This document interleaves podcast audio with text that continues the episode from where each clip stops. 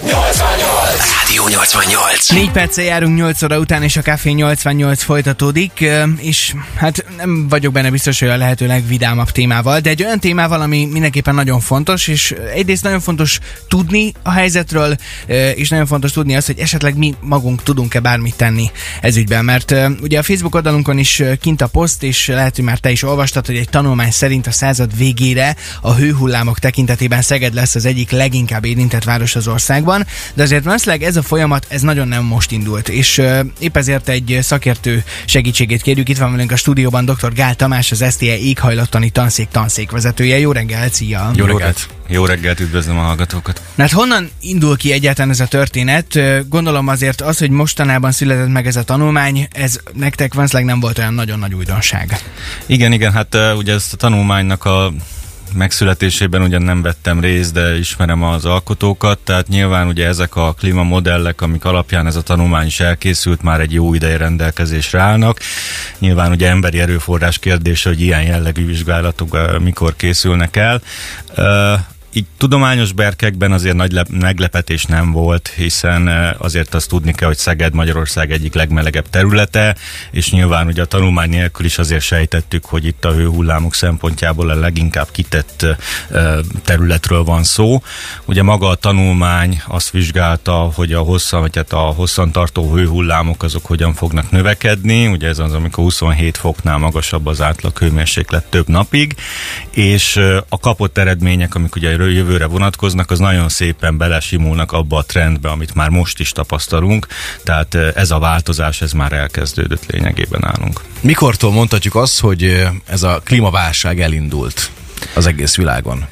Hát alapvetően ez egy hosszú történet, inkább én arra koncentrálnák, hogy mikortól tudjuk érezni a saját bőrünkön igazából. Uh-huh. Ugye itt kicsit messzebbre visszamenve nagyjából azt kell tudni, hogy a földi éghajlat, ez egy 10 000 éven keresztül egy stabil éghajlat volt, nagyon pici ingadozással, és körülbelül a 90-es évek körül elkezdtünk ebből az éghajlatból kimenni, és jelenleg egy nagyon intenzív változás időszakában vagyunk benne, így gyakorlatilag a földi átlaghőmérséklet az körülbelül 1,3 fokkal tér el az eddigi megszokottól, és ugye az elmúlt 10 000 évben csak ilyen félfokos változások voltak, tehát gyakorlatilag most már kiléptünk abból az éghajlatból, amit mondjuk fiatalkorunkban megismertünk, egy más éghajlati rendszerbe vagyunk benne, és ennek az éghajlati rendszernek sajnos még van egy olyan tulajdonsága is, hogy folyamatosan és egyre gyorsabban változik, amelynek egyes vonatkozásait érezzük most is a bőrünkön, amikor ilyen nagy hőhullámmal csücsülünk itt Szegeden.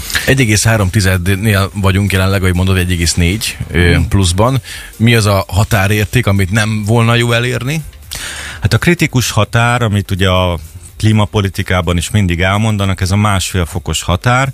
Ugye az lenne a fő cél, hogy az évszázad végére ne lépje túl a földi átlaghőmérséklet melegedése a 1,5 fokot. Hát ugye a földi mondjuk társadalom jól teljesít, hiszen valószínűleg az évtized végére ezt el fogjuk érni. Tehát gyakorlatilag... 2030 környékére már egészen biztos, hogy meg lesz a másfél? Nem egészen biztos, de elég nagy a valószínűség. Az ilyen mérsékeltek jóslatok azok a 2030-as évek elejére teszik mindezt. És ugye ez a 1,5 fok miért érdekes? Ugye ez alapvetően tudományból érkezett ez a határ, tehát azért fontos, mert van rengeteg visszacsatolási mechanizmus a földi éghajlatban. Ugye ezek közül jó néhány egy ilyen öngerjesztő visszacsatolás. És a 1,5 fokos határnál kezdenek elindulni azok a természetes folyamatok, amit igazából az indít el, hogy fölmelegítettük a Földet, és ezeket a természetes folyamatokat már nem igazán tudjuk utána megállítani. Tehát a 1,5 fok azért kritikus, mert elindul egy még intenzívebb változás, illetőleg hát ott már vannak olyan hatások 1,5 fok fölött, amit már nagyon-nagyon meg fogunk érezni, hát csak mindig van egy ilyen szemléletes példám, hogy ugye 1,5 fok alatt azt mondják, hogy a tengeri korallok körülbelül 90%-a fog elpusztulni, 1,5 fok fölött, hogyha közelítünk 2 fok felé, akkor pedig a 99%-a fog elpusztulni. Ugye erre legyinthetünk, hogy hát itt Szegeden nincsen korall, maximum mondjuk állatkereskedésbe, de azért azt is kell tudni, hogy ugye a korallszirtek azok a tengeri ökoszisztémának fontos részei, és hát számos olyan halfaj él, amelyik ott szaporodik, és utána megennék valakik, mondjuk Kelet-Ázsiába például. Tehát ez nyilván súlyos katasztrófa katasztrofális problémákat fog okozni, és hát a legfrissebb becslések szerint egyébként ez a korall pusztulás most ilyen 60-70% környékén van. Azt a mindenit, ez kemény. Az előbb ugye úgy fogalmaztál, hogy felmelegítettük a Földet, és nagyon sok ilyen, nem is tudom, hogy lehet, hogy értelmetlen vitázó kommentet lehet olvasni a neten, hogy hát, hogyha ameddig nem voltak emberek, akkor is változott egy csomót a Földnek az éghajlata. Gondolom azért itt a kettő között lehet az igazság, nem? Hogy valószínűleg változik magától is, de azért mi nagyon sokat hozzásegítettünk ehhez. Igen, a jelen korunkban tehát ez a klímaváltozás, amiben vagyunk benne, ez egyértelműen emberi hatásra történik, ez tény. Tehát ez nem egy elmélet, ez egy tény. Alapvetően az igaz, hogy a földtörténet során is voltak klímaváltozások, voltak ennél sokkal melegebb időszakok, sőt sokkal hidegebbek is. Például volt olyan időszaka a Földnek, hogy az egész Föld el volt jegesedve. Tehát hatalmas változások voltak természetesen az éghajlatban. A nagyon nagy különbség a mostani éghajlatváltozás és a korábbiak között, hogy régebben ilyen több százezer év alatt, vagy millió év alatt változott ilyen 1-2 Celsius fokot a klíma, most pedig ezt az 1-2 Celsius fokos változást néhány száz, vagy akár 100 év alatt érjük el.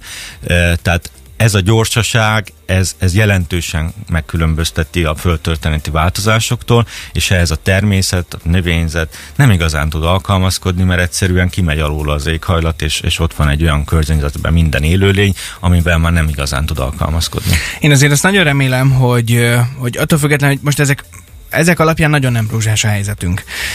De ha már mit tettük azt, hogy felmelegítettük a bolygót, én remélem azt, hogy azért vannak olyan dolgok, amelyek mi is megtehetünk akár itt Szegeden annak érdekében, hogy a másik irányba toljuk ezt a változást, és hogy mik ezek a dolgok pontosan, erre nagyon kíváncsiak vagyunk, és remélem azért egy-két biztató szót is mondasz majd ez ügyben, úgyhogy már is ezzel folytatjuk. Ha neked is van kérdésed, akkor ezt tedd fel SMS-ben 0632998888 a számunk. Most meg Daft Punk és Ferro Williams-től szól a Get Lucky a kedvencek között. Rádió!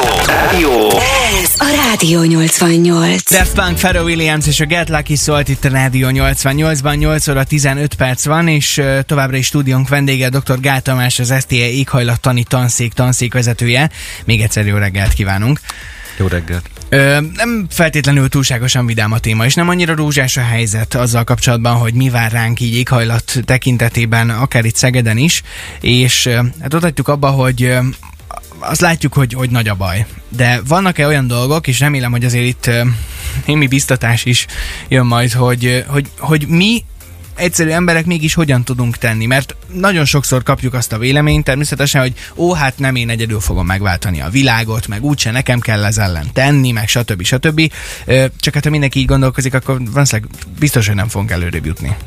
Igen, hát ez egy elég összetett kérdés, tehát nyilván ugye államközi szinten is rengeteg egyezmény, meg törekvés van, ugye most EU szinten is, ugye a 2050-re gyakorlatilag az zéró emissziónak az elérése, de azt kell látni, hogy Európában, és itt ugye nyilván Magyarországon is, a klímaváltozásért felelős széndioxid és egyéb gázoknak a kibocsátásának a forrásait, hogyha elemezzük, akkor körülbelül 40% jön ki arra, amit ugye lakossági energiafelhasználás, otthoni fűtés és egyéb irányokba megy el. Tehát azt kell látni, hogy nem az iparvállalatok, meg a távoli, nem tudom, gonosz emberek felelősek az éghajlatváltozásért, hanem lényegében mi magunk és a fogyasztásunk. Tehát az, hogy fűtés... 40% a kibocsátásnak az nekünk köszönhető? Így, közvetlen nekünk. Tehát az, hogy fűtve van otthon, az rengeteg. Világítva van. Atya úristen.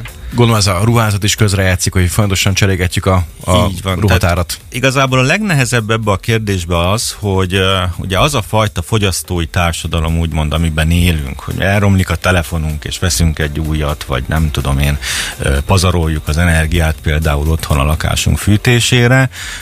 Ez a mentalitás, ez nem lesz összeegyeztethető gyakorlatilag azzal a jövővel, amiben egy ilyen élhető klímát szeretnénk, és ugye ez nagyon nehéz, mert hozzá vagyunk szokva ehhez, és nem vagyunk igazán ahhoz szokva, hogy ha elromlik valami, akkor ezt inkább megjavítatjuk, és addig használjuk, ameddig csak tudjuk, meg kicsit talán mi is úgy gondolkozunk, hogy miért szigeteljünk kétszer annyiért mondjuk az épületet, mert nem lesz mit annyival olcsóbb az energia, de igazából a klíma válság ellen küzdünk ezekkel a tevékenységekkel, tehát nagyon sokat tehetünk ezzel a témában, de alapvetően ugye a fogyasztásuk csökkenése vagy racionalizálása, arról nem is beszélve, hogy ugye a fosszilis energiahordozó felhasználás csökkentése, ugye amikor Szegeden itt ilyen nagy dugók vannak reggel, akkor azért el kell azon is gondolkozni, nem csak azért rossz, mert nem érünk be időben a munkába, hanem azért rossz, mert az a rengeteg autó az mind széndioxidot bocsájt ki, és gyakorlatilag az éghajlatváltozáshoz járul hozzá,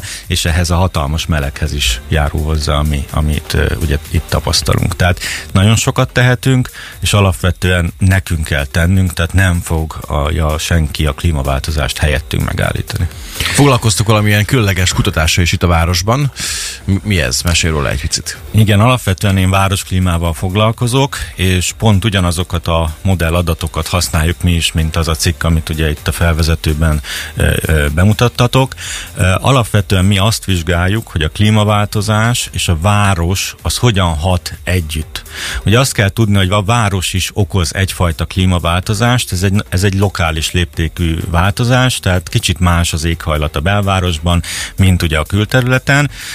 Ugye a különbség az nagyságrendileg ilyen évi átlagban 1 fok. 1 fokkal melegebb van a belvárosban, de ez ugye abból adódik, hogy az éjszakai órákban sokkal melegebb van, tehát adott esetben Szegeden is előfordul az, hogy 7-8 fokkal melegebb van éjjel a városban. Ez ugye eddig még csak nagyon érdekes, de hogyha egy hőhullámról beszélünk, akkor ugye nem teljesen mindegy, hogy éjszaka mondjuk 24 fokra hűl le a levegő, vagy 28-ra, amire most az elmúlt napokban is volt példa. És ugye ezt vizsgálva igazából hát olyan jellegű modellkísérleteink voltak, amikor is a jövőre próbáltuk előrejelezni hasonlóan ezeket a hőhullámos időszakokat, csak mi a minimum hőmérsékletet használtuk fel. Van egy úgynevezett trópusi éjszaka index, ami azt mondja, hogy 25 fok fölött van a minimum hőmérséklet. Ez nagyjából ugyanaz, mint a hőhullám, ugye amikor éjjel is terhelő meleg van.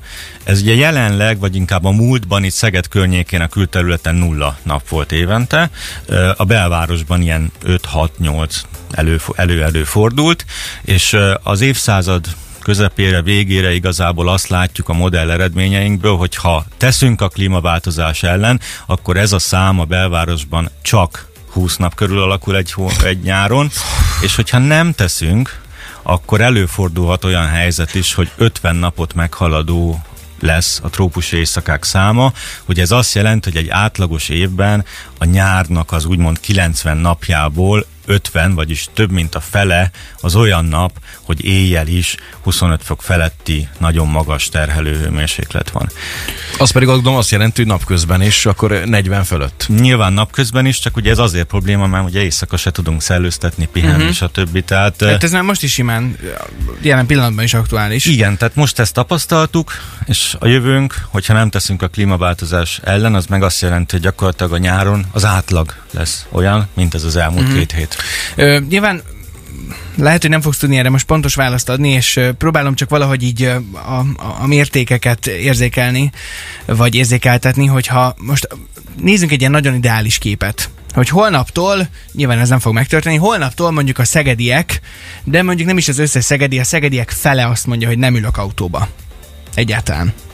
Akkor ebből következhet-e olyan változás, ami már jó irányba mozdítja a történetet, vagy még mindig csak az van, hogy akkor is csak lassítottunk a helyzeten, de még egyáltalán nem lesz jó? Nem tudom, hogy értelmes így a kérdés, csak tehát hogy valahogy... Van kiút? Vagy igen. Már mindegy?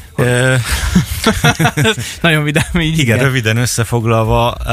Az a helyzet, hogy ez nem egy olyan kérdés, tehát így föltéve nem teljesen helyes a kérdés, hogy tegyünk ellene, vagy adjuk föl, mert már most már vége van. Az az igazság, hogy ha megállítani nem is tudjuk az éghajlatváltozást, azáltal, hogy teszünk ellene, csökkentjük a káros hatásokat. Aha. Tehát nincs olyan, hogy na most már elment, és akkor most már vége van, hiszen gyakorlatilag minden egyes széndioxid kibocsátás csökkenés, akárhogy is érjük el, az mérsékli a hatásokat, tehát lehet, hogy az éghajlatunk már nem lesz olyan, mint volt, de nem lesz annyira veszélyes számunkra, mint amennyire lehet. Az nem kérdés, hogy lesz-e baj, csak az, hogy mennyire fogunk szenvedni. Így van. Nagyon hát durva a helyzet. Most gondoljatok bele, hogy most egy olyan háború is okoz élelmiszerválságot, meg majd még ez a klíma is rátol egy lapáttal. Egészen furcsa jövő előtt állunk. Ez biztos. Szép szóval. Nagyon szépen köszönöm még egyszer Dr. Gál Tamásnak, az SZTE éghajlattani tanszékvezetőjének, és én remélem azt, hogy akár egy kicsit rendszeresebben is tudunk ilyen dolgokról beszélgetni, és biztos, hogy fogunk még keresni ez ügyben. Köszönjük szépen még egyszer. Köszönöm a lehetőséget. Köszönjük, és szép napot neked. Ez a Rádió 88.